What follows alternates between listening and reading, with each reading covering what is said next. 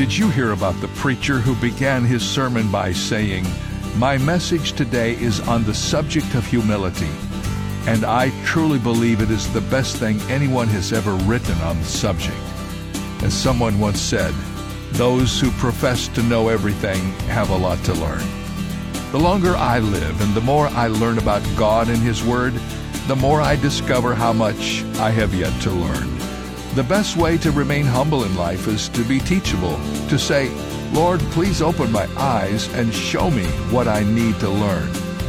This is David Jeremiah, encouraging you to get on the road to new life.